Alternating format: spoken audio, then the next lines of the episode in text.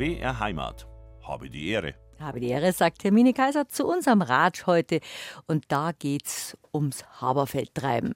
Der Mythos Haberfeldtreiben lebt heute noch im Miesbach und der Wasserburgengegend fort. Das war ja ursprünglich ganz harmlos und dann wurde das Haberfeldtreiben zu einer Hetzjagd und schließlich verboten. Der Jurist Dr. Elmar Schieder hat sich seit 40 Jahren mit dem Brauch befasst und hat ein neues Buch geschrieben mit dem gruseligen Titel als wäre die Hölle ausgelassen. Und so ist auch das Bild auf dem Buch. Man sieht bewaffnete Männer und es muss auch ein wildes Treiben gewesen sein, das Haberfeldtreiben. Der Mythos Haberfeldtreiben, wie aus einer Tratzerei dann doch eine fast kriminelle Vereinigung geworden ist.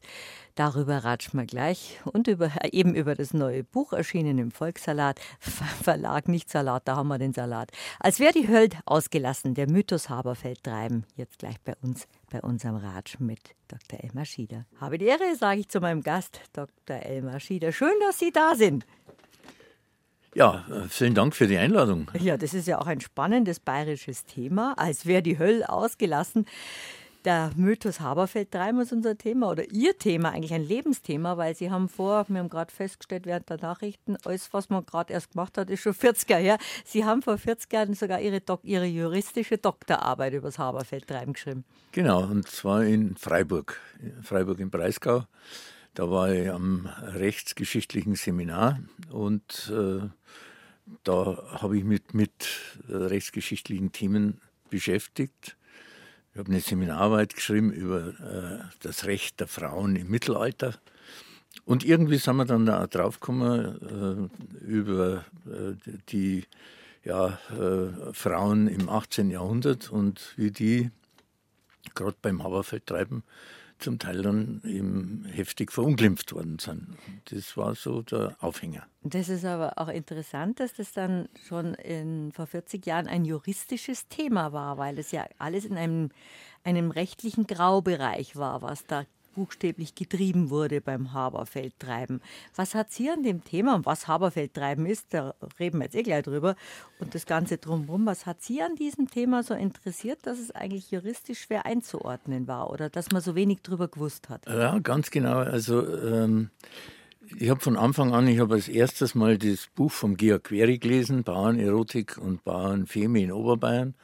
Und da beschreibt er ja äh, verschiedene Haberfeldtreiben auch mit ausführlichen Texten und so weiter. Und da ähm, habe ich mir gedacht, äh, ein Gericht im eigentlichen Sinne ist es ja nicht.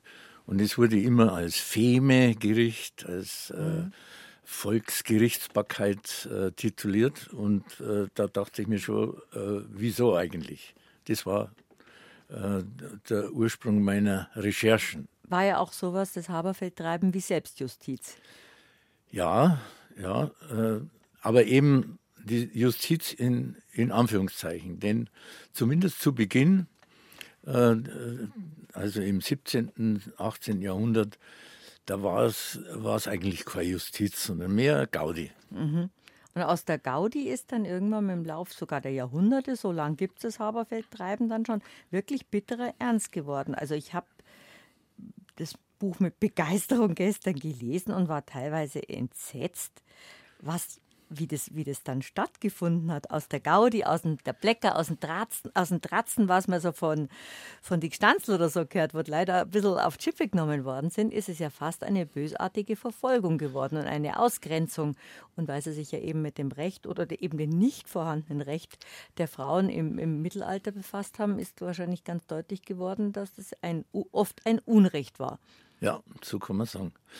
Also die, ähm, diese, dieses Kippen vom äh, eigentlich äh, ja, eher mehr gaudemäßigen Volksbrauch zu einer Art Straf- oder Sanktionhandlung, mhm. äh, das ist nach meiner Theorie entstanden, als ein Pfarrer sich des Themas angenommen hat, nämlich der Pfarrer Kirchberger aus Au der hat meines Erachtens äh, das Haberfeldtreiben instrumentalisiert zum Pastoralbehelf.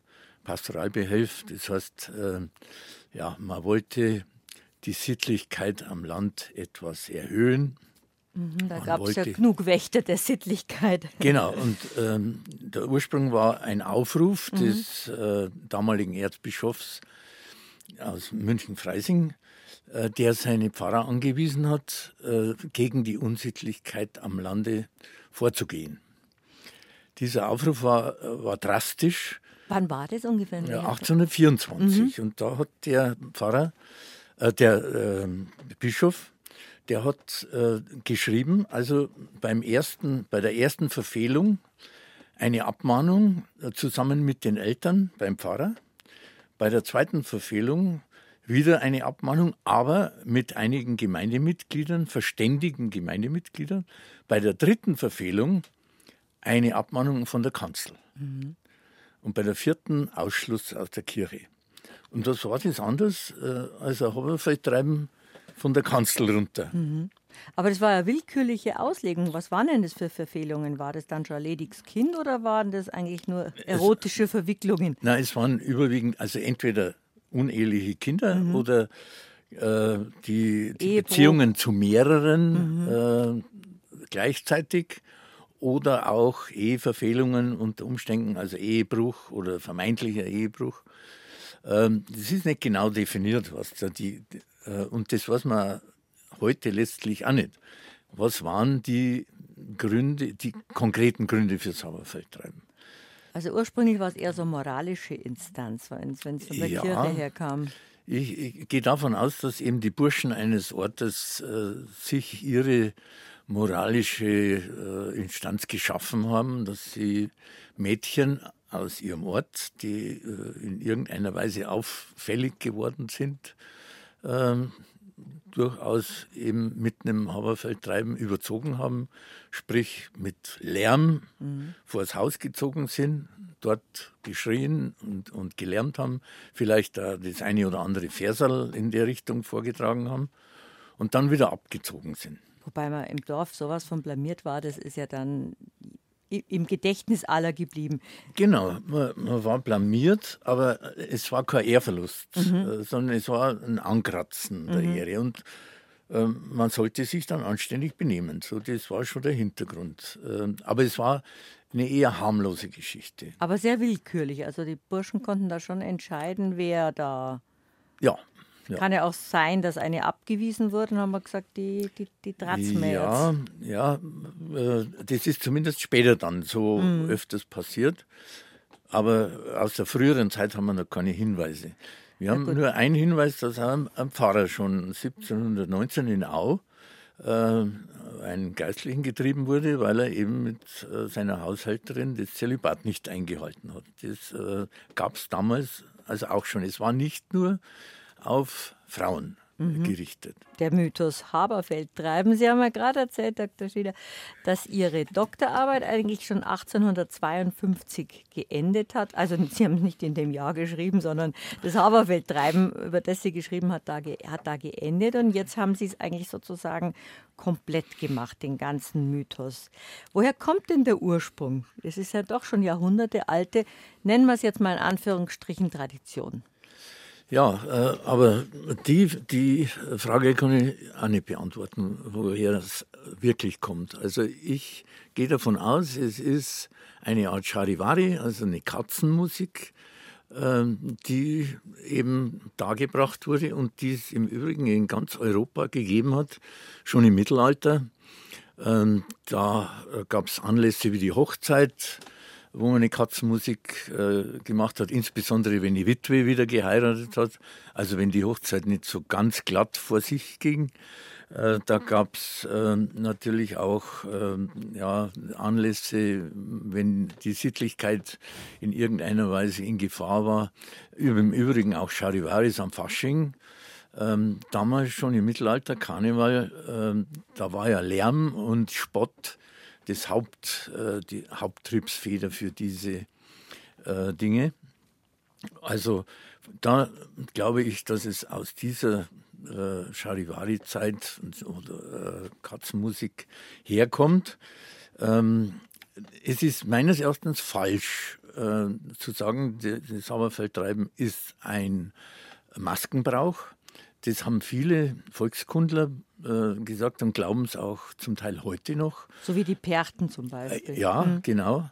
Äh, denn die Haberer hatten nie Masken. Und mhm. jetzt haben wir beim Namen, äh, die um, um 1900 etwa, haben sich viele Wissenschaftler damit beschäftigt. Und da war die einfachste Erklärung die, Haber, Haber, das Wort, ist nicht der Habern, also das Getreide, sondern es ist der Bock, der Haberbock. Es gibt ja die Habergors und der Haber äh, ist äh, äh, deshalb in den Namen Haberfeld gekommen, weil sich angeblich die äh, Haberfeldtreiber in Boxfälle gekleidet haben mhm. maskiert haben. Mhm. Das war die eine Auslegung. Und die andere, die jetzt gleichzeitig germanisches Brauchtum mit hineingewurstelt hat, die haben gesagt, die Opfer wurden in Boxfälle eingenäht und wurden dann im Boxfell durch den Ort getrieben. Also ähm, auch diese Erklärung, Kaper, Kaper, lateinisch ist das heutige oder jetzige Haber, ist eine Erklärung, die meines Erachtens äh, abwegig ist. Die, weder die Opfer noch die Täter haben sich jemals in Boxfälle oder in Schaffälle oder was gehüllt. Äh, es gibt eine einzige Quelle, dass einmal ein Teilnehmer ein Witterhorn auf dem Kopf gehabt hat. Aber Maskierung generell gab es nicht. Die haben sich geschwärzt. Mhm. Und äh, das haben sie aber genauso gemacht wie die Wilderer und wohl auch erst im 19. Jahrhundert, als sie verfolgt wurden. Und deshalb notwendig war, sich zu tarnen, wie sich eben die Wilderer getarnt haben und wo man eben auf geheimen Wegen dann äh, zum Sammelblatt ging, weil man sonst eben aufgefallen und von der Gendarmerie verhaftet worden wäre. Ist dann das Wort Feld drin bei die Haberer, weil man die Leute ja, die, um die es gegangen ist, die man Gibt es da einen Ausdruck, die man angegriffen, denunziert oder, oder, oder aufs Korn genommen hat, dass man die nicht vorm Haus oder im Haus belästigt hat oder, oder bloßgestellt hat, sondern dass man mit denen auf einen, einen bestimmten Platz gegangen ist? Äh, nee, das glaube ich nicht, dass, dass das in dem Zusammenhang eine Rolle gespielt hat. Feld war eben einer, entweder das Fell, mhm. das Boxfell, oder es war das, tatsächlich das Haberfeld, auf das man die Frauen angeblich getrieben hat. Und da gibt es eben ähm, den ein oder anderen Wissenschaftler, äh, der geschrieben hat, die, in, die Germanen hätten ihre Frauen, wenn sie Ehebruch begangen haben, hätten die auf ein abgeerntetes Feld, nämlich das Haberfeld, getrieben, nackt natürlich und mit Peitschen durchs ganze Dorf äh, durchgetrieben, bis sie leblos tot niedersanken. Also äh, das war angeblich eine germanische Frauenstrafe. Ähm, Brutale die Zeit. Ist, ist nie irgendwo belegt. Mhm. Ja, also ich nehme an, da hat jemand Na, gut, da eine ganz viele mündliche Überlief Fantasie gehabt. Oder mündliche Überlieferungen. In der Zeit im Mittelalter ist wahrscheinlich nicht, gibt es nicht so ja, viele schriftliche Nachweise. Aber ja, mündliche Überlieferung ist immer schwierig, ja. weil äh, das kann sich einer auch ausgedacht haben. Ja. Mhm. Also ich habe keinen Beleg, äh, dass es sowas gibt. Im Gegenteil, ich glaube eben, äh, dass man das Haberfeldtreiben vor allen Dingen 1930, 40 instrumentalisiert hat. Äh, die Nazis haben damals ähm, das Haberfeldtreiben in Bayern als einen Beweis für die Sittenreinheit des bayerischen und des deutschen Volkes hm. äh, dargestellt. Dabei war es Denunziation. Ja. ja. Aber was Sie erzählen, wenn wir nochmal auf früher gehen und dann hakt man gleich wieder bei 1930 ein. Sie haben gerade gesagt, es hat am Anfang die Frauen getroffen, aber auch Pfarrer, die nicht dem Zölibat entsprechend gelebt haben. Das wurde dann immer willkürlicher. Ja, das hat sich dann eben ausgeweitet. Ähm, am Anfang war es auch vorm Haus. Also das war äh, bis 1834 etwa, waren Haberfeldtreiben immer vorm Haus des Opfers. Und dann plötzlich sind die Haberer rausgegangen aus dem Ort auf eine Anhöhe und haben von dort aus getrieben. Die Folge davon war, dass sie nicht nur einem getrieben haben, sondern gleich mehreren aus dem Ort. In einem äh, Im Idealfall gleich dem ganzen Ort. oder nur zumindest die Honoration eines Ortes. Und ähm, dadurch hat der Brauch auch äh, seinen ursprünglichen Charakter verloren. Das war äh, viel intimer, wenn, wenn da eine Gruppe von Burschen vor dem Haus standen und äh, das Mädchen oder die, äh, der Frau, also da die Leviten gelesen haben, vom Ort draußen, da ist es dann wie ein, ein deftiges Stanzelsingen im Wirtshaus abgegangen. Mhm. Natürlich mit Lärm zusätzlich. Äh, also diese Intimität, die am Anfang da war, die ist dann weg gewesen. Aber wenn Sie, Sie sagen ja gerade, das war am Anfang nur mit Gestanzel, dass man einfach so einen moralischen Zeigefinger erhoben hat, in augenzwinkernder Form, weil wir auch von, von die Gestanzel ja schon geredet haben. Und dann wurde es aber immer härter. Ja. Weil man schon die Leute jetzt auf einen anderen Platz gebracht hat, nicht vor der Haustür, du hast Verfehlungen gemacht und ja. du bist nicht ehrbar. Und die Gestanzel sind ja auch teilweise in ihrem Buch drin, die waren ja noch überschaubar, harmlos noch nicht, aber überschaubar. Ja, ja, die wurden immer wilder. Und auch ähm, natürlich mit der Einkehr der Gewehre, so ab 1760 gab es ja in Bayern dann auch, äh, die Möglichkeit, Gewehre zu erwerben, und zwar für den einfachen Mann. Vorher waren die sehr teuer. Und mit den Gewehren hatte man natürlich einerseits ein Lärminstrument von neuer Qualität auf der anderen Seite auch ein Verteidigungsinstrument, wenn nötig. Und diese äh, Wendung, die war auch eine ganz wichtige, denn schließlich hat man mit den Gewehren dann auch scharf in die Ortschaften hineingeschossen.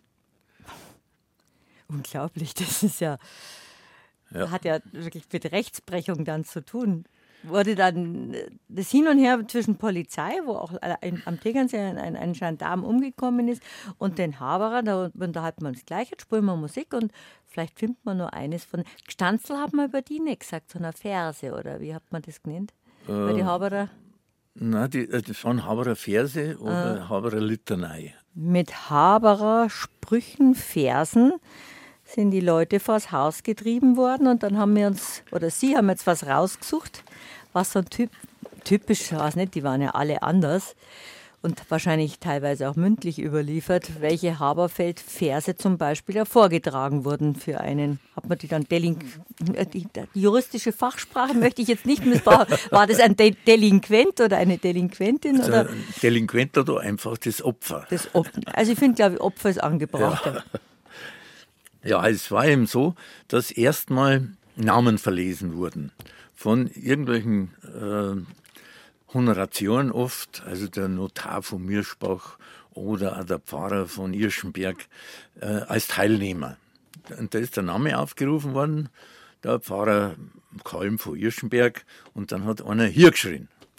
Ja, und so ist das Reihe umgegangen.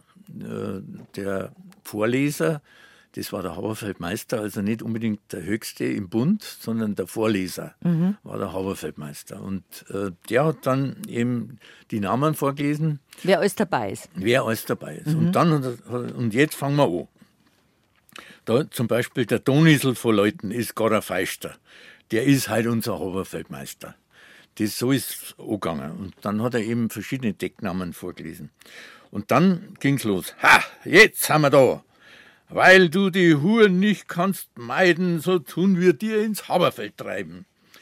So wollen wir den langnausigen Dachshammer mit der Hur titulieren. Wirt Feuerschenberg, du bist bekannt überallen, drum Brüder lasst krachen und schnallen. Und dann hat man richtig Lärm gemacht mit Flinten, eben mit äh, Getreidemühlen, Ratschen. mit äh, Ratschen, mit Karfreitagsratschen, mit Glocken vor allen Dingen auch. Äh, mit Dreschflegeln, die man auf äh, Bretter geschlagen hat, die man vorher schön aufgebaut hat und so weiter. Und dann ging es weiter. Die alten Weiber tut es jetzt schon stark verdriesen, dass das Kind vor der Zeit hat sterben müssen. Also da ging es offenbar um einen Kindsmord, äh, der da angeprangert wird. Aber die Hur hat dazu recht gelacht, denn der Kuhberger Michel hat ja ein anders gemacht.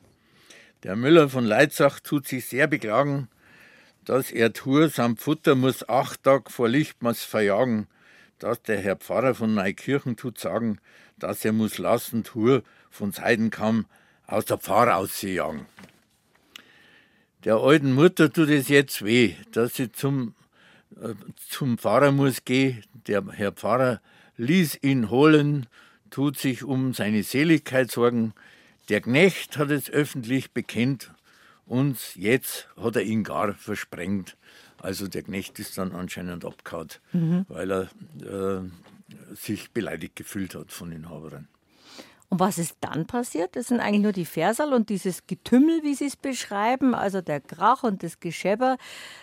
Der Sinn war auch, dass die anderen Leute kummer sind, das war ja meistens in den Dörfern, geschaut haben, was ist da, ui, was hat der gemacht oder was hat die gemacht und dann war man etwas bloßgestellt und dann war es vorbei oder hat das Konsequenzen ja, gehabt? Na, aber es, äh, der Lärm war das Wichtigste und mhm. das ist auch der Titel jetzt von meinem Buch, es wäre die Hölle ausgelassen.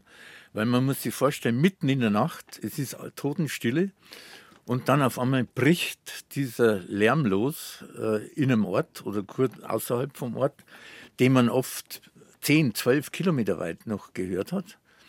Und dann ähm, kommen die Verse, die man meist gar nicht verstanden hat, weil oft ist ein Wind gegangen oder es war, es hat geregnet. Also die, die Zuschauer, die ja mindestens 300, 400 Meter entfernt waren, näher hat man sie nicht ranlassen. Mhm. Äh, sonst hätten sie ja auch nicht erkennen können. Äh, die haben meistens gar nicht verstanden. Und darum sind dann die Verse äh, weiter verbreitet worden. Zunächst mündlich, also die nach so einem Haberfeldtreiben haben die meisten im Ort ziemlich genau gewusst, welche Verse da verlesen worden sind und haben es wiederholen können. Mhm. Obwohl sie es nicht gehört haben, weil es äh, zu laut war oder weil es zu weit weg war. So wie früher bei den Moritatensängern. Dass ja. man einfach so was weitergetragen hat und das, was erzählt worden ist, und da war es sozusagen die Anklage. Ja. Aber es gab keine Verurteilung. Es war eigentlich nur die moralische, ursprünglich die moralische Anklage. Ja, ja es, es äh, war nicht Sinn der Sache, jetzt jemanden zu verurteilen, sondern mhm. man hat nur äh, Tatsachen festgestellt, äh, was eine oder einer gemacht hat. Und die Verurteilung erfolgte dann eigentlich von der Gemeinde, die dann gesagt hat, der, hat sein Ehr verloren oder er, er ist zumindest ja, von der Gemeinde dann geschnitten worden, mhm. weil er, weil er am Haberfeld drin worden ist. Aber es, eine Verurteilung der Haberer selber gab es nie. Es gab auch keinen Ankläger in dem Sinn, mhm. äh, natürlich auch keinen Verteidiger. Ähm, und insofern ist die Bezeichnung Gericht schon ja, äh, eigentlich nur im übertragenen Sinn richtig. Aber wie haben sich die Haberer damals zusammengetan? Äh, ja. Äh, Irgendeiner also, hat ja angefangen und gesagt, da machen wir Haberfett rein, weil das ist völlig unmoralisch, was die da machen. Oder na, ursprünglich war es ja so, dass die Burschen im Ort das äh, mhm. unter sich ausgemacht haben.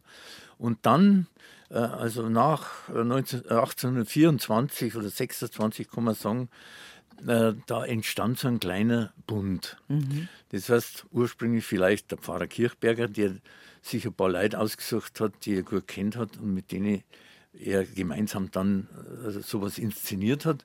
Und später hat es dann ein anderer übernommen und hat gesagt, das ist eine Sache. Und dann sind die eben, äh, haben sich die zusammengerufen.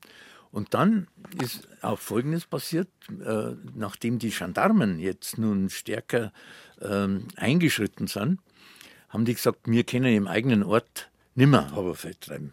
Das müssen andere machen. Das heißt, äh, man hat sich Leute gesucht, die nicht im Ort gewohnt haben, und die sind dann gekommen und haben das Haberfeld getrieben und die vom Ort, die haben dann sagen können, wir, wir, wir waren es nicht. Wir waren es nicht. Und ähm, das war ja am Anfang auch der Grund, warum der König Ludwig gesagt hat, der Erste, das ist ein, hm. der Erste, das ist ein guter Brauch, lasst das, den, kann man, äh, den muss man nicht verfolgen. Ja, weil äh, das sehr harmlos war. Und erst wie dann, äh, wie man gemerkt hat, die, die schießen scharf, äh, die rotten sich wirklich äh, zusammen aus, aus der Umgebung heraus und kommen dann in Ort und der Ort weiß vielleicht nichts. Das war natürlich nicht ganz so, aber man, man musste davon ausgehen, weil man kann, der Ort hat gesagt, bei uns waren die, aber keiner von uns war dabei. Das ist natürlich das, auch schlau. Da steht, stehen die, die Dorfbewohner, die Ortsbewohner mit weißer ja. Weste da, aber irgendeiner muss ja den Nachbarort gesagt haben. Aber das klingt ja schon fast wie dann eine Fehde zwischen den einzelnen Ortschaften, dass die einer Haberer in ein anderes Dorf gegangen sind und in einen anderen Ort gegangen Nein, nein, die sind schon äh, gerufen worden. Mhm.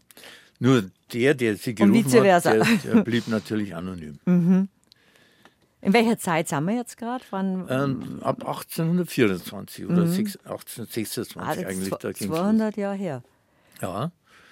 Und äh, man sieht, es hat sich dann eben ganz anders entwickelt. Auch die Sage vom Kaiser Karl vom Untersberg, die kam in dem Zeitpunkt erst auf. Die haben Sie auch in Ihrem Buch sogar mit einem Bild. Ja. Dann erzählen Sie uns die doch, die Sage ähm, vom Kaiser Karl. Naja, ursprünglich der Kaiser Karl im Untersberg, den gibt es ja erst seit äh, Ende des 17. Jahrhunderts, Anfang 18. Jahrhundert. Vorher war es der äh, Barbarossa, äh, der im Untersberg gehaust hat. Und wie es dann zum Kaiser Karl gekommen ist, das weiß ich auch nicht. Jedenfalls kam dann die Sage auf, der wohnt im Untersberg und wartet, bis der, der Birnbaum äh, auf dem Weißerfeld, das ist bei Salzburg, bis der, der war tot, der Birnbaum, bis der blüht. Und dann ist das ein Zeichen, dass er kommen muss, um Recht zu sprechen in Deutschland und, das Recht wiederherzustellen.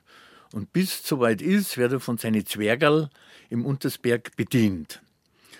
Und das war die Sage. Und die hat sich in Oberbayern äh, ausgebreitet. Äh, Im ganzen Oberland wusste man, Kaiser Karl wohnt im Untersberg. Und die Auerfeldtreiber haben diese Sage benutzt und haben gesagt, wir sind vom, vom Kaiser Karl geschickt. Ja, und wir müssen ähm, Recht sprechen. Und äh, das war natürlich ähm, ein, ein Vorwand, äh, um das Treiben zu legalisieren, um zu sagen, Kaiser Karl war ja der, der recht äh, große Kaiser, der das Recht äh, in Deutschland neu gestaltet hat. Und wir sind seine Nachfahren. Und seine Vertreter sozusagen. Ja. Das Haberfeldtreiben ist ja eigentlich regional beschränkt. Das war ja nicht in ganz Bayern.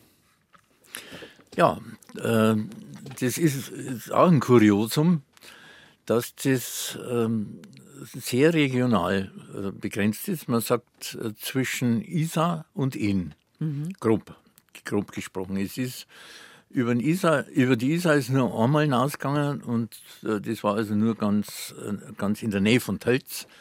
Ähm, über den Inn ist etliche Male gekommen. Warum das so ist, äh, kann ich auch nicht sagen. Aber ursprünglich war es noch enger begrenzt, nämlich, äh, man kann sagen, im 18. Jahrhundert war das hauptsächlich im Leitzachtal.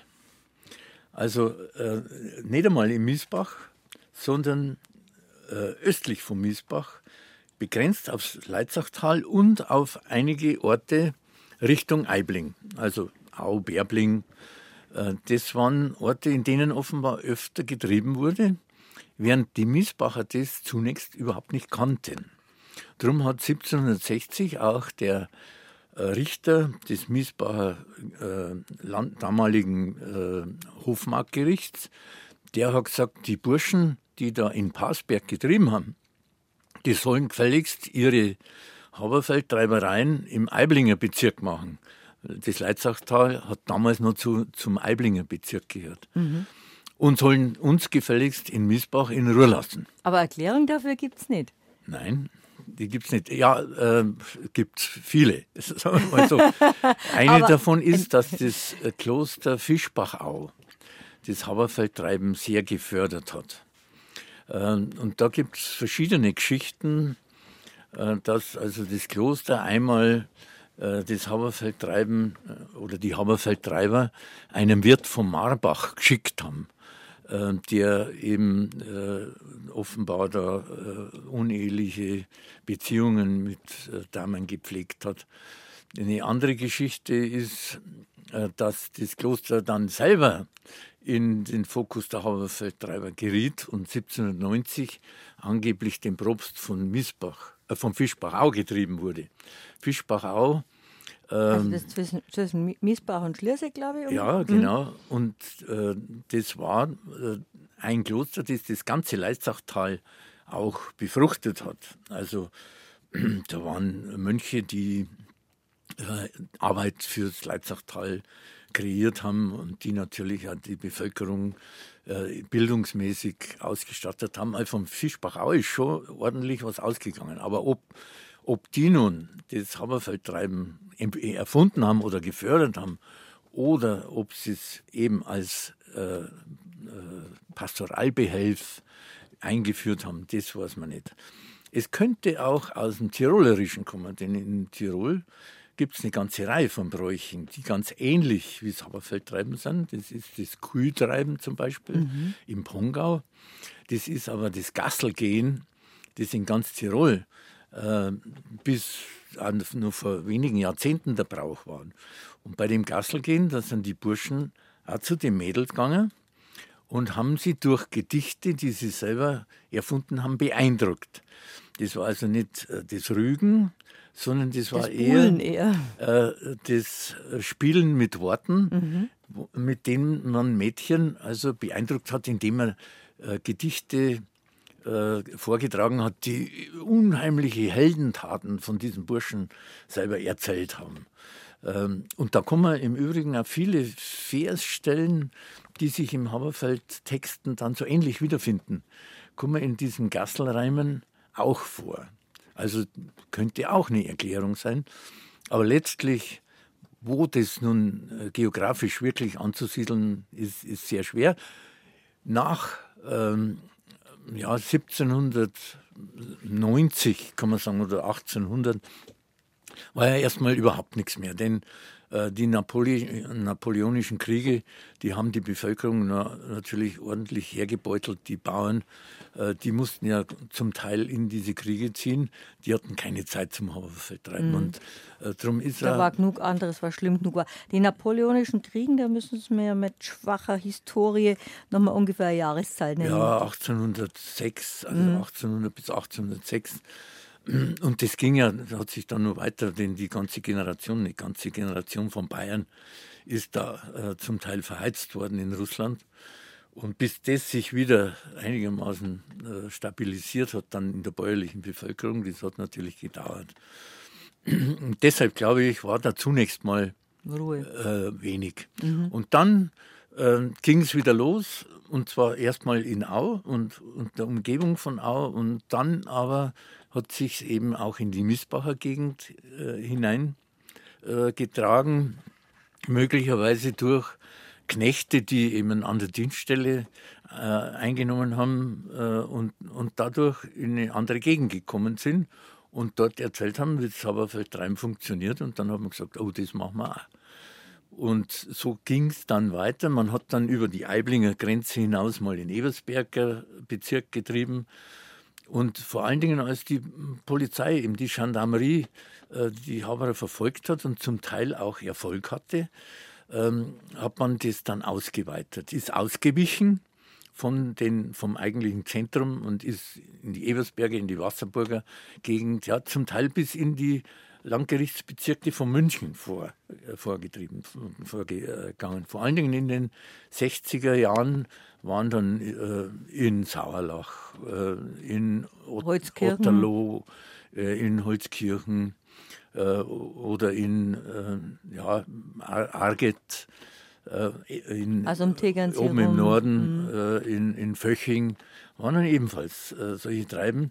Wobei man nicht genau weiß, ob die jetzt vom, von dem damaligen Habererbund, den es dann gab, verantwortet wurden oder ob da nicht irgendjemand Triebreftfahrer war. Und die Haberer haben wir gewähren lassen, weil Sie gerade eben gesagt haben, die Landgerichte, ich meine, da war ja auch eine, eine juristische Macht dahinter, die dann die Haberer haben gewähren lassen und haben gesagt, äh, das ist ja noch nichts Schlimmes, das machen die Leute untereinander, frotzeln sie ein bisschen. Nee, das war ab, ab 1832, als der König Ludwig I. dann seine ursprünglich wohlwollende Haltung widerrufen hat, mhm.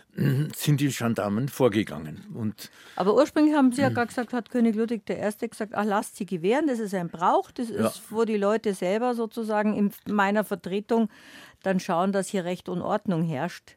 Genau, aber das äh, hat er dann eben sehr schnell, äh, schnell gemerkt, dass auf diese Anweisung hin äh, die Haberfeldtreiber enorm aktiv geworden sind und innerhalb kürzester Zeit fünf, sechs Mal aufgetreten sind. Mhm.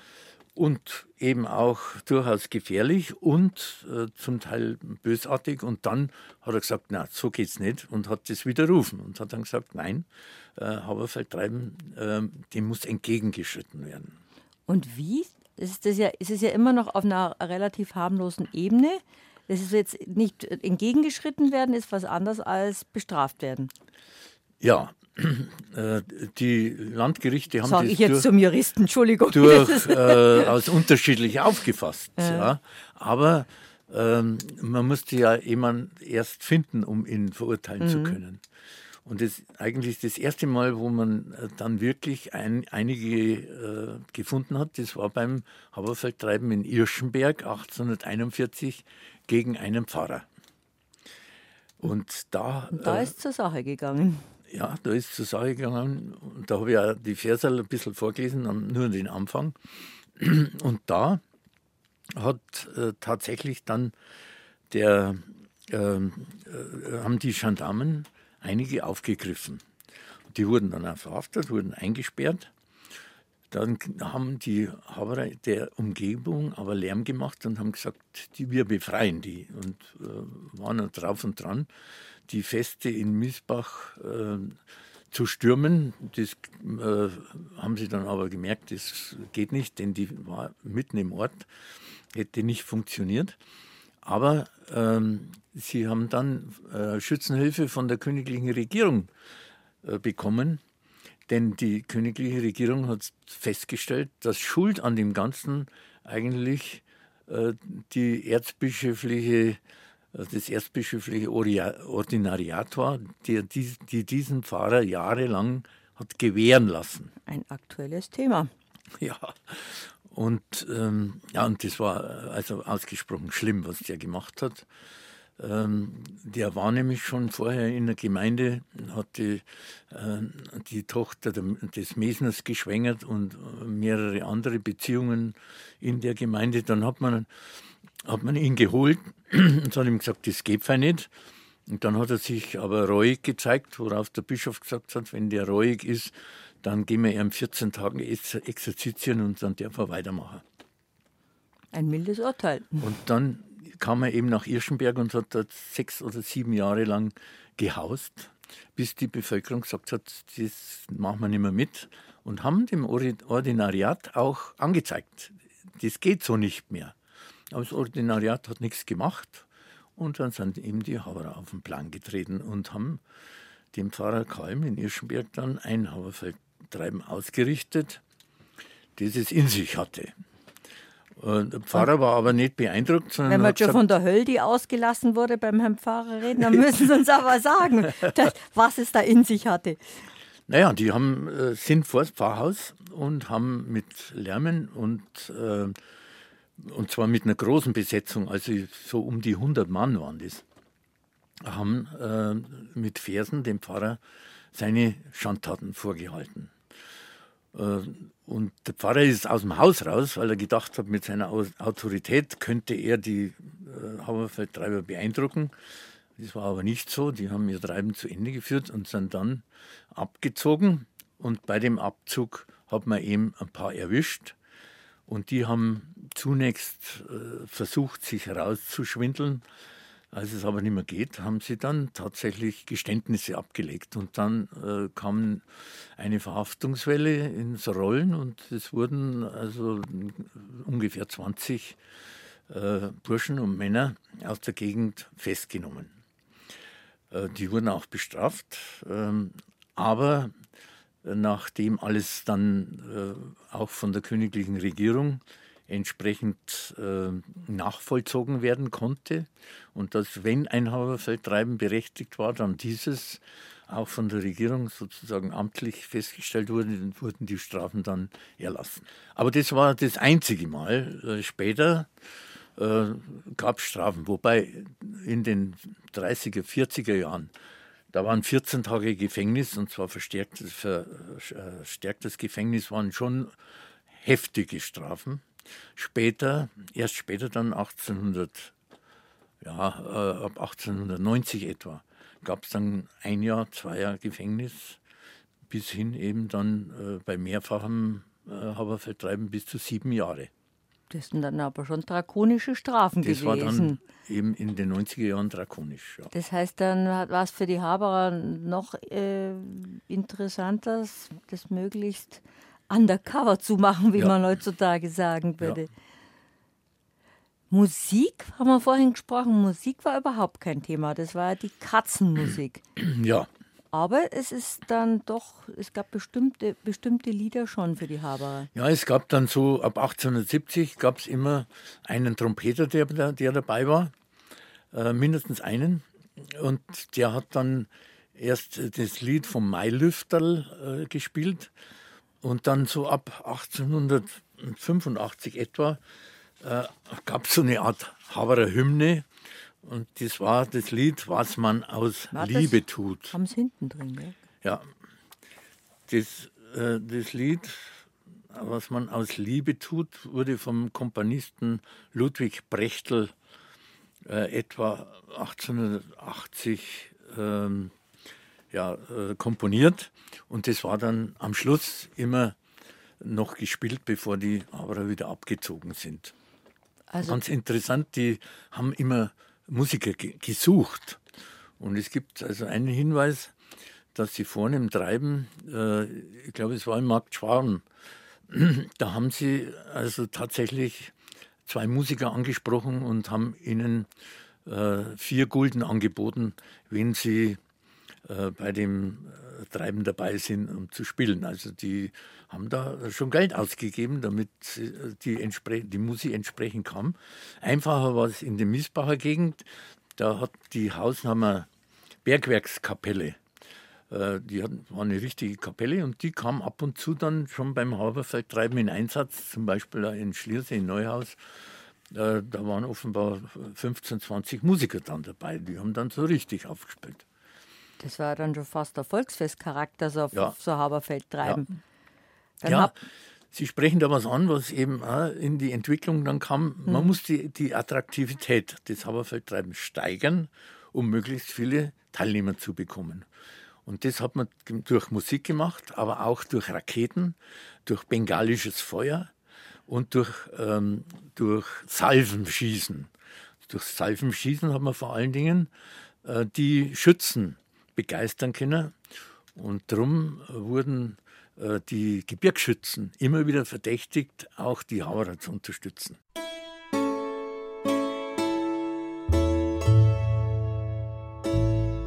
BR Heimat. Habe die Ehre. Habe die Ehre, sagt der Minikaiser zur zweiten Stunde von unserem Ratsch heute, wo es ums Haberfeldtreiben geht. Dr. Elmar Schieder ist mein Gast, der seine Doktorarbeit schon Anfang der 80er Jahre übers Haberfeldtreiben geschrieben hat. Das war in Miesbach und in der Wasserburger Gegend eine Tradition geworden, die von Vereinen gepflegt worden ist. Ursprünglich recht harmlos, der Tratzen, der Blecken, ja, äh, verspotten. Und Elmar Schieder hat Quellen im 18. Jahrhundert gefunden. Da gab es Belege, dass eigentlich ein Gaudi war, vor allem für die jungen Burschen. Aber wie man in der ersten Stunde gehört hat, nach den Napoleonischen Kriegen Anfang des 19. Jahrhunderts, da hat sich das Blatt gewendet und aus der Volksgaudi wurde tiefer Ernst. Verfehlungen sind öffentlich angeprangert worden. Die Kirche hat das Haberfeldtreiben benutzt, um gegen die schlechte Moral vorzugehen. Und es hat sogar Erpressungen gegeben und in Häuser wurde geschossen, obwohl die Menschen drin geschlafen haben. Denn das Haberfeldtreiben war nachts mit viel Katzenmusik und, so ist der Titel des Buches, das Elmar Schieder geschrieben hat, als wäre die Hölle ausgelassen. In der ersten Stunde haben wir schon drüber gesprochen, Dr. Elmar Schieder, dass das Haberfeldtreiben ja eine jahrhundertealte Tradition hat und Sie wollten gern noch mal ins Jahr 1705 zurückgehen. Ja, der letzte Hauerfeldmeister, äh, Thomas Bacher, der hat ähm, in seinem Buch, das ach- äh, 1926 erschien, darauf hingewiesen, dass der erste Hauerfeldmeister der Balthasar Riesenberger gewesen sei, äh, der aus äh, Feldkirchen-Westerham, also aus der Gegend von Missbach, stammte. Ähm, das ist eine These, die zwar interessant ist, weil sie natürlich auch versucht, äh, aus der Tradition Bayerns eine Legitimation äh, für das Tun und Treiben zu schaffen. Aber man muss sagen, äh, sie entbehrt jeder Grundlage. Angeblich war dieser Balthasar Riesenberger der Schmied von Kochel. Also, da gibt es ja sowieso einen Streit zwischen verschiedenen Gemeinden in Oberbayern, wer der Schmied von Kochel eigentlich war. Ähm, und dieser Streit ist meines Erachtens noch nicht endgültig entschieden. Es geht auch nicht, denn der Schmied von Kochel ist eine Sagengestalt. Also den gab es in Wirklichkeit nicht. Der wurde erst 120 äh, Jahre später, also um 1820, erfunden, als man nämlich in München am Hofgarten äh, die äh, Mauern etwas verschönern wollte. Und da hat man unter anderem auch den bayerischen Freiheitskampf dargestellt mit einem, ja, einem Repräsentanten, der war der Schmied von Kochel, also der, der voran mit der Fahne voran marschierte. Und äh, dieser Schmied von Kochel wurde dann für Bayern äh, Symbol für diesen Freiheitskampf und jeder wollte natürlich gern auf seine Fahnen äh, schreiben, dass er der, äh, dass aus seiner Gegend diese äh, Geschichte initiiert wurde. Es ist was insofern was Wahres dran, als der äh, Pfleger von äh, Verleih äh, mit Namen Arein, der hat eine ganz wesentliche Rolle beim Aufstand, äh, Bauernaufstand gespielt.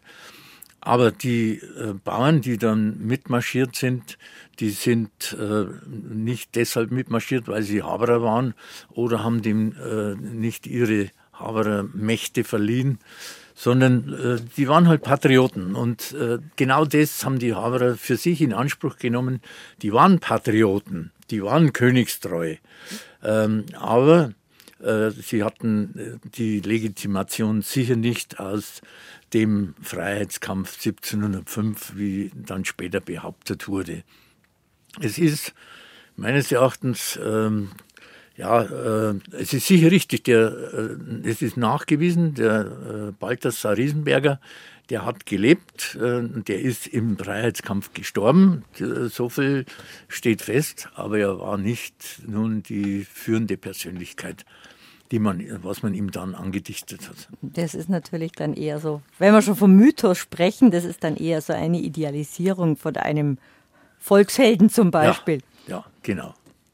Das Haberfeldtreiben, unser Thema, der Mythos Haberfeldtreiben, das war ja erst so eine kleine Geschichte, aber dann wurde sie immer größer. Erst so von Dorf zu Dorf, ein paar Burschen, die ein paar Gstanzel gesungen haben, um, um auf moralische Verfehlungen hinzuweisen. Wir haben ja der ersten Stunde schon darüber geredet, dass es dann gro ganz groß geworden ist, dass zum Beispiel Musiker gesucht wurden, dass es fast schon eine Volksbelustigung war, dass nach Gebirgsschützen gefragt worden ist, die, die, die, die dabei sind, weil, so ist ja der Titel von ihrem Buch, als wäre die Hölle ausgelassen.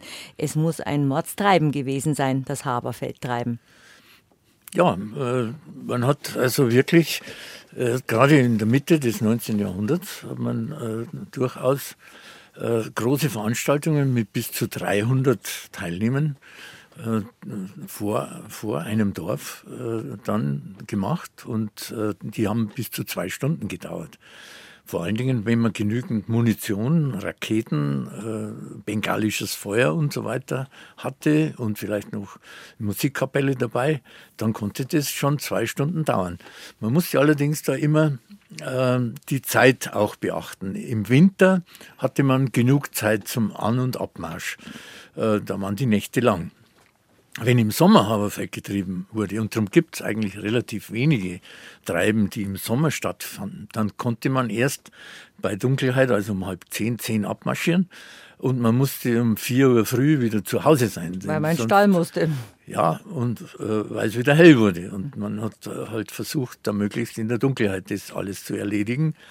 Deshalb waren im Sommer auch relativ wenig Treiben. Im Winter war es äh, allerdings so, da mussten oft die Treiben ausfallen, wenn Schnee fiel, dann ging nichts mehr, denn dann hätte man die Spuren verfolgen können.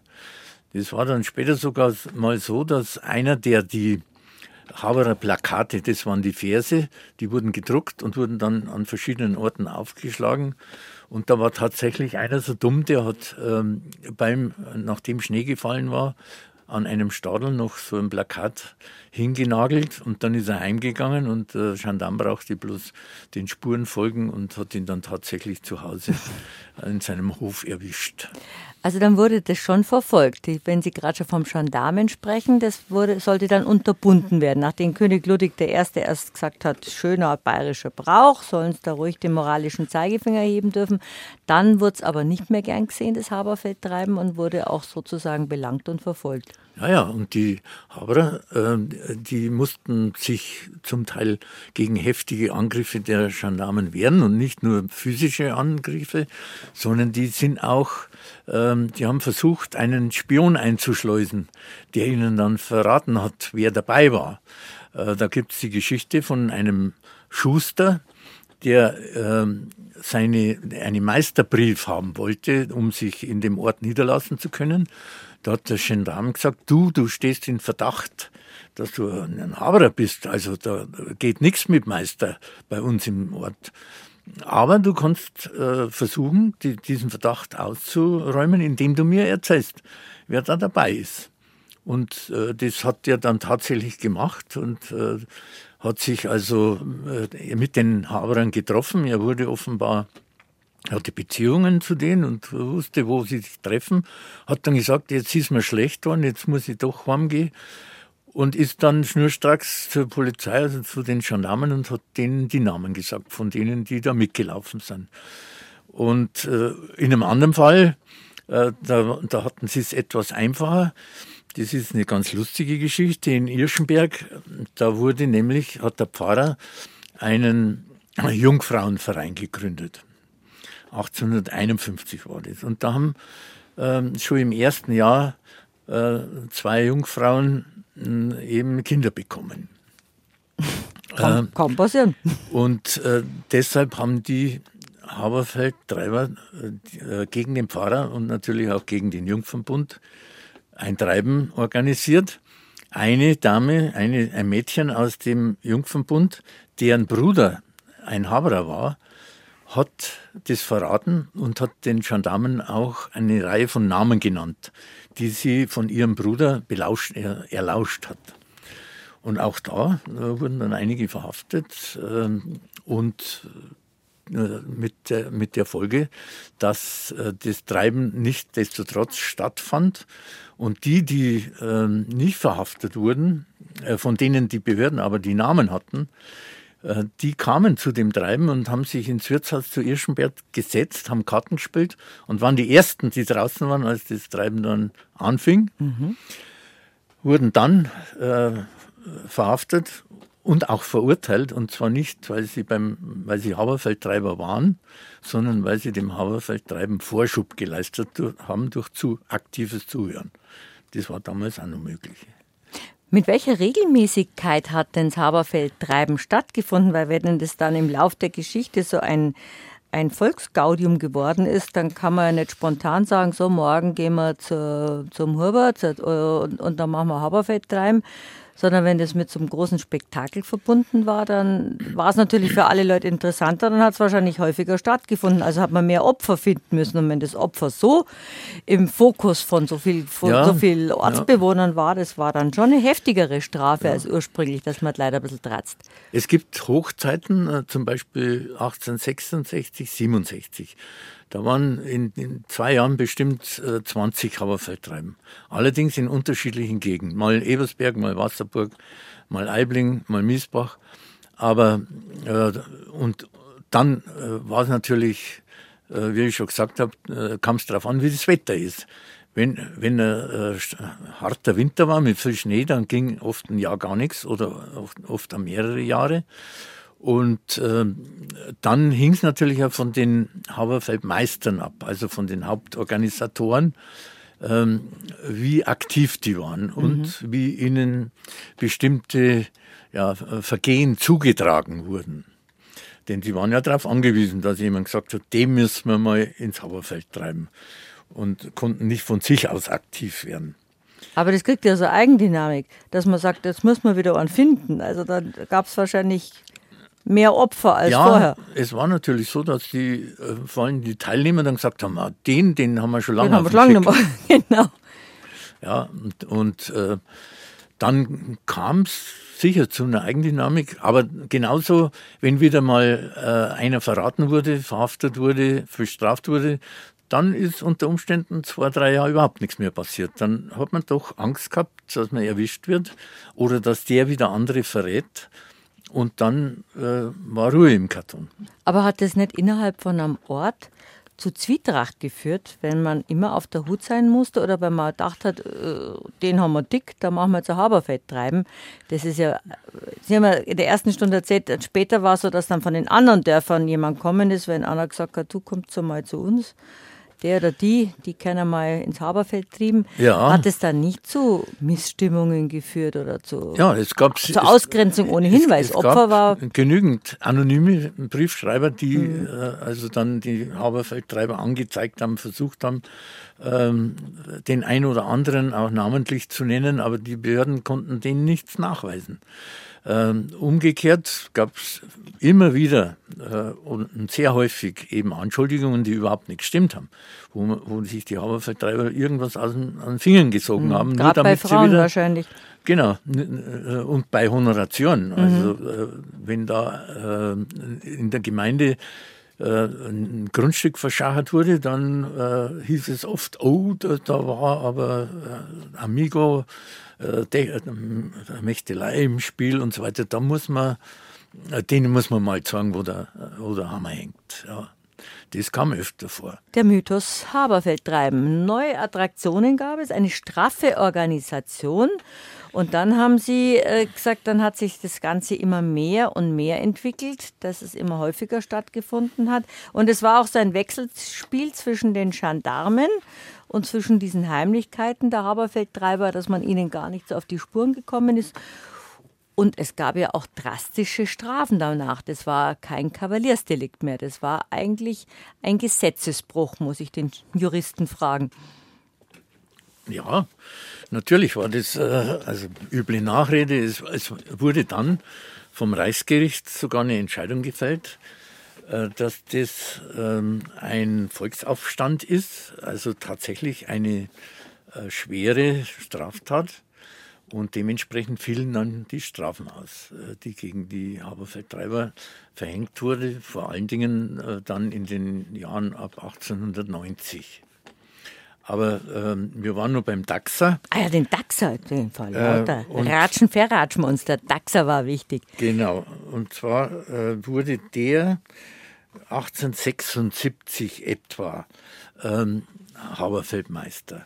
Angeblich. Das ist, ist, ja alles ein bisschen. Hört zum Mythos dazu. Ein bisschen schwierig nachzuvollziehen, weil der, der sehr ausführlich darüber geschrieben hat, der Bacher, der Thomas Bacher, den habe ich schon erwähnt, der letzte Hauerfeldmeister, der schreibt in sein Buch oft Dinge, die äh, so nicht stimmen können. Die, äh, also und deshalb muss man sehr vorsichtig sein mit dieser Quelle, wie im Übrigen auch mit den meisten anderen. Also äh, da wurde eben Mythos Hauerfeldtreiben da gern einmal ein bisschen was dazu gedichtet oder spekuliert, wie es hätte sein können. Also jedenfalls äh, angeblich war der Dachser 76 Hauerfeldmeister. Die, das, letzte Haberfeldtreiben vor 76 war 1800, ja gut, 74, ähm, nee, 18, in, in Grassau in Reiersdorf, Eiblinger Gegend. Und dann hat sich plötzlich äh, die Aktivität in ein Gebiet verlagert, in die ganz andere Richtung, Richtung Tölz. Mhm. Und Warum? Wo der Dachser gewohnt ah, hat, der Wall, wieder. der, das ist äh, westlich von Miesbach, ein kleiner Ort. Und äh, die darauffolgenden Treiben, die haben alle äh, um diesen Ort stattgefunden. Also das, äh, von daher äh, konnte schon stimmen, dass der Dachser Meister war. Äh, und er hat dann auch sehr aktiv diese Rolle wahrgenommen, indem er begonnen hat, äh, die Verse drucken zu lassen und dann zu verkaufen. Und damit beginnt die Kommerzialisierung des Hauervertreibens. Denn plötzlich wurde aus dem Ganzen ein Geschäft. Und das Geschäft war nicht nur, dass man diese obszönen Verse dann äh, vertrieben hat, verkauft hat, vor allen Dingen an junge Burschen, die das gern gelesen haben oder ähm, auch an äh, sonstige Interessenten, auch nach München, äh, sondern man hat auch ähm, die Teilnahme am Haberfeldtreiben durchaus verkauft. Und äh, es ist nachweisbar, sind immer mehr Münchner äh, zu Haberfeld treiben ins Oberland gefahren. Ach, das war dann so ein Gaudium auf einmal. Ja, die, die wollten halt einmal was erleben und dann äh, haben sie offenbar äh, durchaus gegen Bezahlung auch teilnehmen können. Dass man mal die Sau rauslassen kann. Ja. Und dann war es auch so, dass man sich ein Haberfeld-Treiben kaufen konnte. Und nachgewiesen ist es im Treiben von Sauerlach 1800. Äh, 97, glaube ich, war das, da hat der Bürgermeister von Saarlach, der hat sich das gewünscht. Ein Haberfeldtreiben. Und, und durfte sich auch ein Opfer aus. Und hat 50 Gulden oder 50 D-Mark waren es damals, äh, Mark waren es damals mhm. schon, 50 Mark, hat er springen lassen. Und dann haben sich die Haberer getroffen und haben gesagt, wir machen das? Und der Bürgermeister hat natürlich auch die Verse geliefert, beziehungsweise die ähm, Anlässe, aus denen dann Verse gedichtet wurden. Und äh, das kam alles dann bei der Gerichtsverhandlung raus. Denn das ist eines der Treiben, das also bei dem etwa 80 Treiber angeklagt wurden und dann ein Großteil von denen auch verurteilt wurde.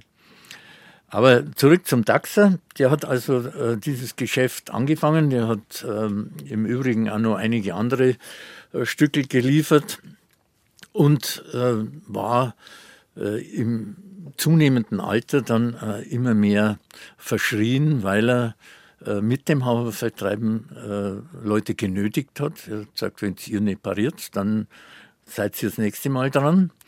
Ähm, auch hat er, wenn einem, einem schon Haferfeld getrieben wurde und der sich aber reu gezeigt hat, den hat er dann aus dem, vom schriftlichen Text rausgestrichen da kam er dann nicht mehr vor. Also auf diese Weise hat er sein Süppchen gekocht. Bis, zehn Jahre lang, bis dann sein Nachfolger der Thomas Bacher wurde.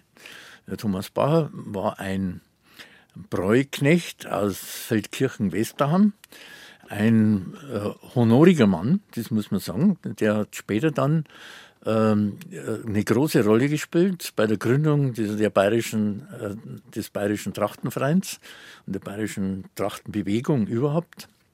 Aber zunächst mal als Haberfeldmeister wurde er zu fünf Jahren Haft verurteilt und hat die auch in der Haftanstalt Laufen verbüßt. Und der hat eben in seinem Buch äh, beschrieben, wie der Dachser da ge gewütet und gehaust hat, was ja zum Teil auch gegen die Gendarmen, die, die Polizei blieb natürlich nicht untätig. Die hat sein Wirtshaus zugesperrt, weil äh, dort äh, eben unzüchtige Schriften unterm Wirtshaustisch verteilt hat, aber auch ähm, angeblich wüste Feste dort veranstaltet hat, vor allen Dingen für Minderjährige.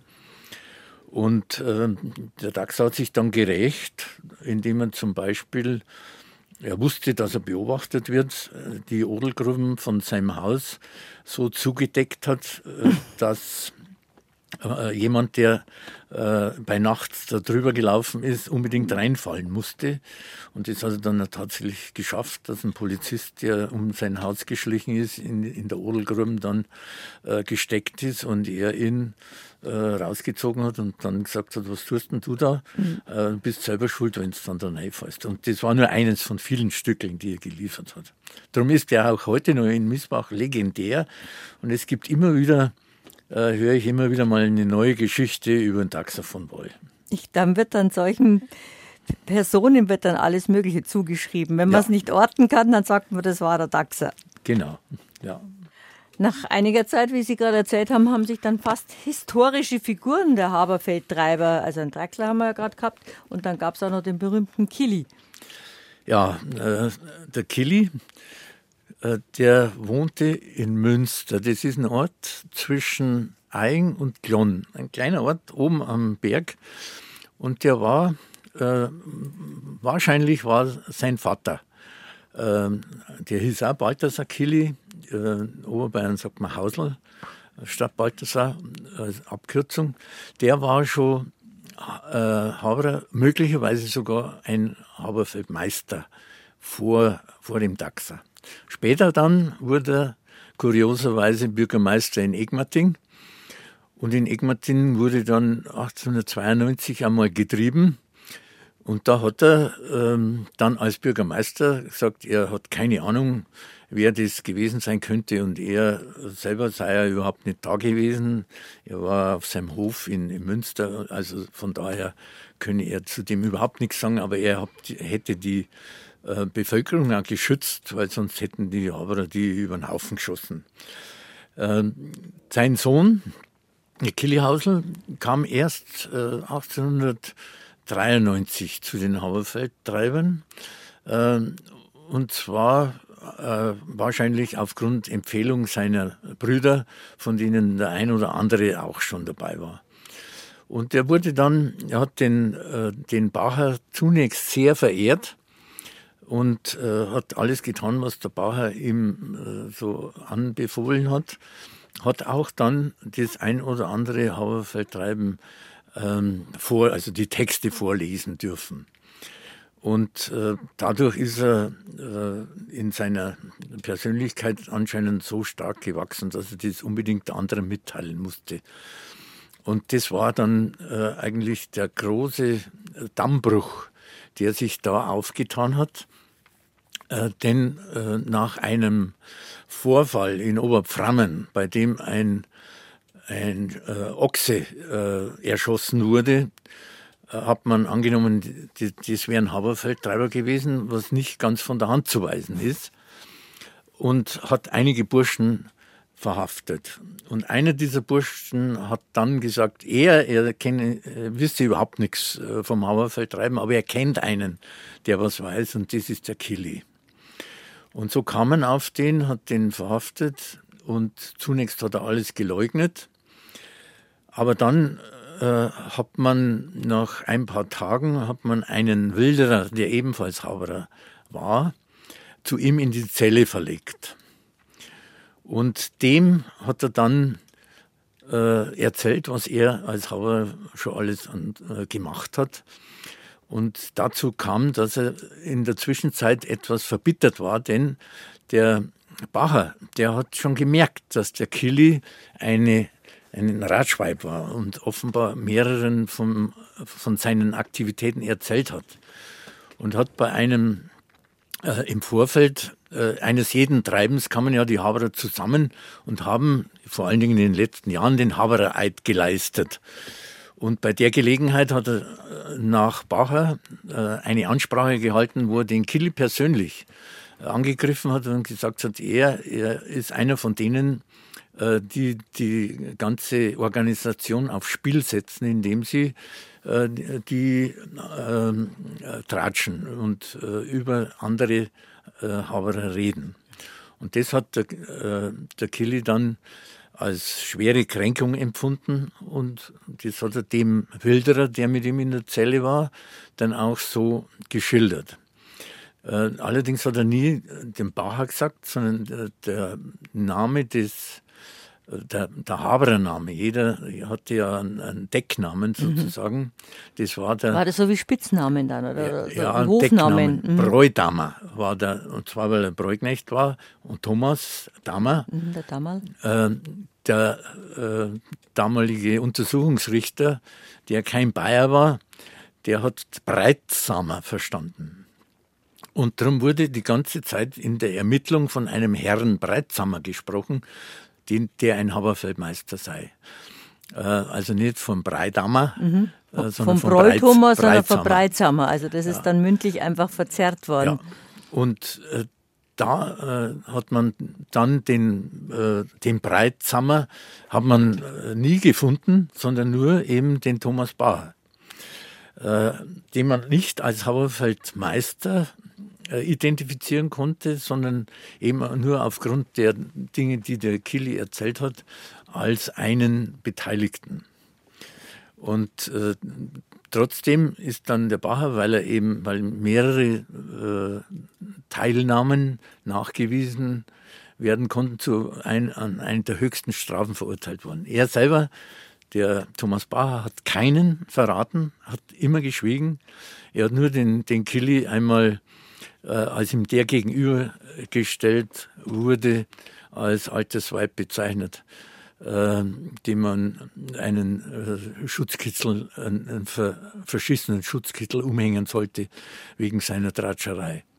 Aber Sie haben sogar ein Buch entdeckt oder Aufzeichnungen von dem Kili, wo er über die kritischen Tage meines Lebens erster Ordnung geschrieben hat. Ja. Vielleicht mögen Sie mal vorlesen, wie er von seiner Festnahme, weil der ist ja dann eingesessen, wie er da äh, geschrieben hat. Ja, da schreibt er, meine Brüder Max, Josef, Franz und ich gingen singend, pfeifend und jodelnd mit sechs Röstern zum Haberbauern auf das Feld.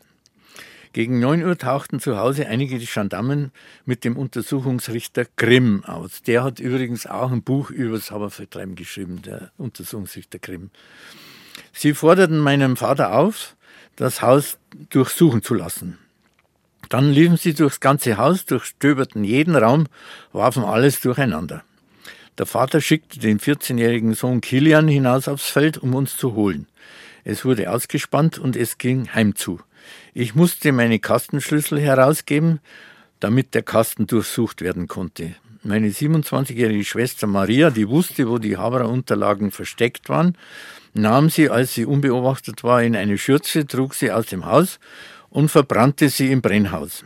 Mein jüngerer Bruder Max, 23, und ich wurden von den Gendarmen wie die größten Räuber oder Brandstifter zusammengekettet und nach Klon abgeführt.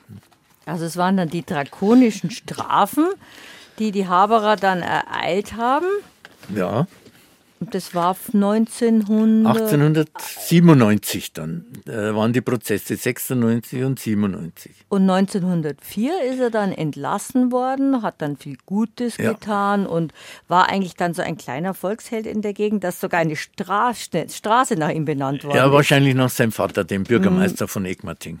Aber Kili Straße gibt. Ja. Und ein Habererlied gibt es auch, die, die Glorifizierung des Balthasar Kili im Volkstil, Volkslied zuteil geworden ist, ja. haben sie geschrieben. Eine Ballade über die Taten der Haberer und deren trauriges Ende ist dabei. Da können wir noch eine Strophe vorlesen und dann spielen wir Musik und dann müssen wir über das Ende der Haberer noch reden. Ja, und zwar die Strophe, der Kili Balthasar, das er noch Meister war. Den haben sie aufgeguckt und haben ihn eingedruckt. Man möchte es ja schier nicht glauben, seine eigenen Kameraden ist das nicht ein Schand fürs Oberland. Also auch wieder so ein Mythos, denn er war es ja, der seine Kameraden verraten hat und nicht umgekehrt. Mit einer Gretel hat auch das Ende des Haberfeldtreibens zu tun, Elmar Schieder. Ja, genau. Das war nämlich eine, eine Gretel aus Miesbach, äh, beziehungsweise aus der Nähe von Miesbach, äh, die mit einem Haberer verheiratet war. Und äh, da ging die Ehe auseinander. Äh, die haben sich also zerstritten und sie hat Aufzeichnungen ihres Ehemanns dann an die Gendarmerie weitergeleitet. Das waren Aufzeichnungen zu verschiedenen Treiben, aber auch zu dem großen Miesbacher Haberfeldtreiben 1893. Und so konnten aufgrund dieser, äh, dieser Hinweise eine ganze Reihe von äh, Haberern identifiziert und verhaftet werden. Mhm. Schließlich waren es über 90 Haberfeldtreiber, die in München dann zu Gericht äh, einberufen wurden und äh, großteils auch verurteilt wurden zu Strafen äh, zwischen ein und drei Jahren äh, und großteils haben sie abgesetzt. Es gab dann eine Riesenaufregung, vor allen Dingen in der Politik. Damals waren die Sozialdemokraten unter dem äh, Vorsitz von von Vollmar ähm, sie den Haveren sehr gewogen. Der von Vollmer hat selber jahrelang in Miesbach gelebt und kannte die, die den Brauch des Haberfeldtreibens und hat dann in einer öffentlichen Sitzung kurz nach dem Haberfeldtreiben in Miesbach ähm, die Sache so dargestellt, dass die armen Haberfeldtreiber von einer Rotte von Gendarmen überfallen worden äh, sind und, und äh, sogar beschossen wurden und dabei sei die ganze Miesbach-Bevölkerung äh, in große Gefahr gebracht worden. Das hat so natürlich nicht gestimmt, denn die Haberer haben in den Ort reingeschossen und die Gendarmen sind von, von der Seite gegen den Ort gekommen, haben zwar auch gegen die äh, Haberer geschossen, aber eben nicht gegen den Ort. Und bei der Gelegenheit ist ihm ein Gendarm schwer verwundet worden. Äh, und da gibt es auch äh, in meinem Buch eine Geschichte, die er selber dann erzählt, wie das ihm ergangen ist. Es wurde auch ein Haberer verwundet, nämlich der Hatzl vom äh, Hochlehn und in der Nähe von Miesbach. Und äh, der war glücklich äh, oder lustigerweise ist er von seinem eigenen Bürgermeister verraten worden. Als nämlich ein äh, Gendarm beim Bürgermeister wegen einer ganz anderen Sache war, dann haben sie ja über das Hauerfeldtreiben gesprochen und dann hat der Gendarm gesagt, ja, ja, und da ist ja auch einer ver verwundet worden. Und dann hat der Bürgermeister gesagt, ja, ja, der Hatzlum, den, den hat's erwischt. Und dann hat der Gendarm äh, natürlich sofort den Weg auf das Hochlehn eingeschlagen und hat äh, tatsächlich den Hatzl angetroffen, der auf seiner Bank versucht hat, den Gesunden zu mimen, während ihm aber sein Bein extrem wehgetan hat, weil er da einen, einen Treffer reingekriegt hat. Dann wurde er verhaftet, wurde äh, verhört, wurde freigesprochen. Aber dann äh, beim großen Prozess 1897 hat es ihn dann doch erwischt und weil er so lange geleugnet hat, hat er auch ein Jahr Haft bekommen. Das waren jetzt so äh, 1800, was haben Sie gesagt? 97. 97. Aber so ab 1922 war es mit dem Haberfeldtreiben dann ganz vorbei, also vor 100 Jahren. Ja. ja. Und warum? Äh, es war im Prinzip, äh, die, entweder gab es Leute, die gesagt haben, das Haberfeldtreiben hat sich überlebt. Das mhm. ist einfach äh, nicht mehr zeitgemäß. Es gab ähm, welche, die Angst hatten und deshalb gesagt haben, wir machen da nicht mehr mit. Und es gab natürlich auch viele ehemalige Hauerer, die letztlich gemerkt haben, dass irgendwas, äh, dass sie missbraucht worden sind, dass sie als Opfer ähm, eines Dachsers beispielsweise äh, vorgeführt wurden. Mhm. Und äh, es sind ja einige dann ausgewandert, weil sie Angst gehabt haben, dass sie ebenfalls verhaftet werden. Und es wurden mehr und mehr äh, die Bevölkerung auch gegen die Haberer eingestellt.